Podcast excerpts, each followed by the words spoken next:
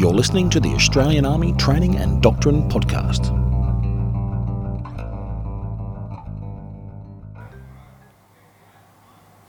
I'm at the Royal Military College, Duntroon, and I'm sitting here with Staff Cadet Alice Brabazon. Staff Cadet Brabazon, you are very close to graduation and commissioning as a lieutenant in the Australian Army. Are you able to tell our listeners about what made you decide to join the Australian Army and become an officer? So, my motivation to join the Army came from my previous job, uh, where I worked with both uh, DFAT, Defence, and all three services.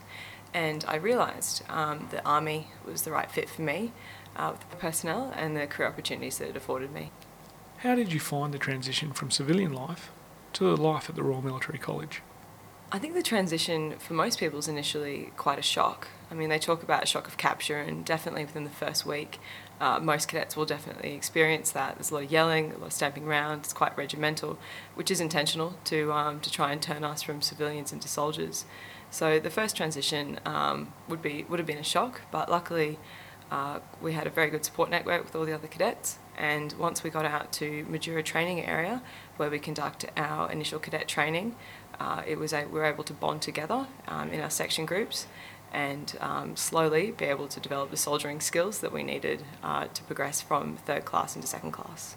Can you describe what the daily routine is for a cadet in third, second, or first class whilst they're here at the Royal Military College? So in regards to daily routine, um, Reveille is around 6.15 in the morning, so where we conduct roll call, and from there we either conduct some PT in the morning, we have breakfast in the mess, uh, Mondays we'll have a full inspection known as BC Day, uh, which can be quite nerve wracking for some people because they normally get quite a few correctives. Or Fridays we conduct CO's parade.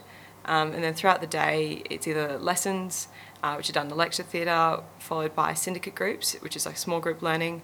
Um, and then we'll often do uh, afternoon PT with our club sport. So I'm in the rowing club, I'm the president of the rowing club. So we head out to uh, the rowing sheds and we row on Lake Burley Griffin on uh, Tuesdays and Thursdays. Otherwise, uh, we might also have night lectures.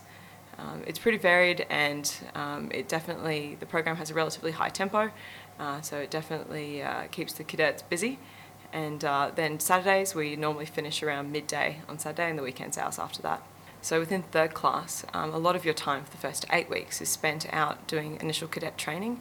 It's a pretty full-on training package where we learn basic soldiering skills as well as uh, being able to work as a section and uh, being able to uh, both conduct weapons handling and basic training, which is culminated with a field phase. Within second class, um, that's probably the biggest jump, particularly that I found, uh, both academically as well as with the tempo of the program. So we're introduced to a tutoring package as well as to platoon level command.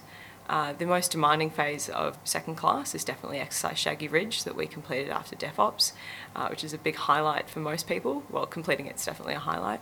And then within first class, it's really preparation to become an officer in the Australian Army.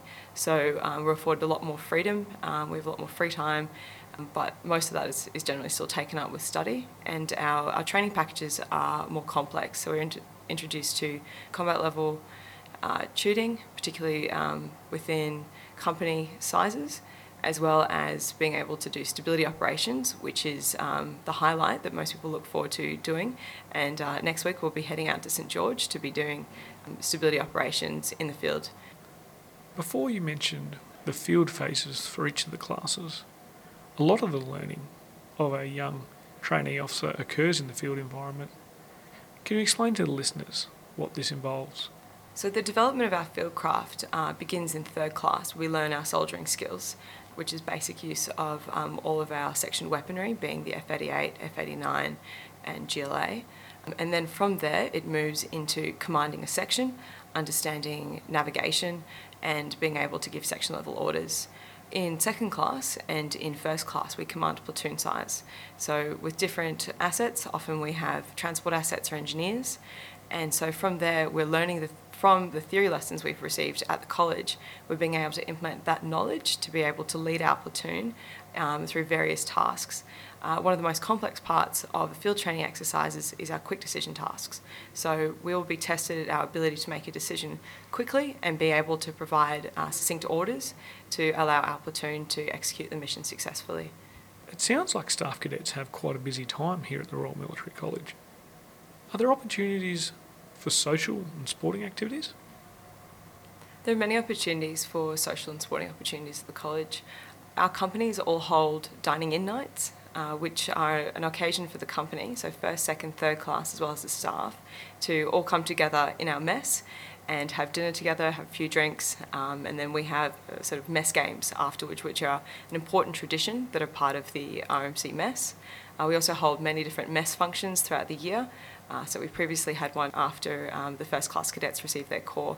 It's important for us to be able to have the mess as a place for staff cadets to be able to socialise and relax together, um, as well as each company has their own common room.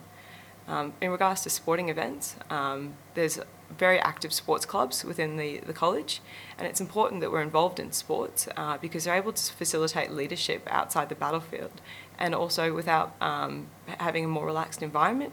Often um, the staff are also engaged in the sporting clubs, and it's a good way to get to know um, lots of different cadets within the college that you wouldn't normally interact with. What has been the highlight of your time at the college?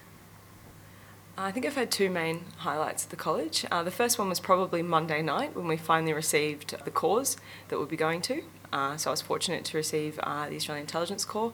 Uh, it's been a long wait for most staff cadets. For advocates, it's been uh, more than four years, and for us, it's 18 months of, uh, of really hoping that we'll be able to be placed in a corps that's suitable and that we want to go to. Uh, so it was a big relief for most of us. I think the other um, real highlight that we had was Exercise Bardia, which second class cadets go on. Uh, we went to 3 Brigade in Townsville, and we were able to see uh, all the brigade and visit different units and have an understanding of how the Army operates outside RMC uh, which is important to us as most people haven't had previous exposure to that. Finally, what does the future hold in store for you after you graduate in December? Uh, so I'll be moving to Brisbane to 7 Combat Signals Regiment, uh, looking forward to be a signals troop leader. And from there, uh, after I've uh, done my Regi time, I'll be moving to the Australian Intelligence Corps. I hope for uh, the first three years at least that I'll be able to um, learn a lot from the Australian Signals Regiment and be able to command my troop through um, both field exercises and uh, back in the barracks and learn my trade, but as well as be able to help foster uh, the development of the, the regiment itself and development of my team. Staff Cadet Alice Brabazon, thank you very much. This is Major Mick Cook reporting from the Royal Military College, Duntroon.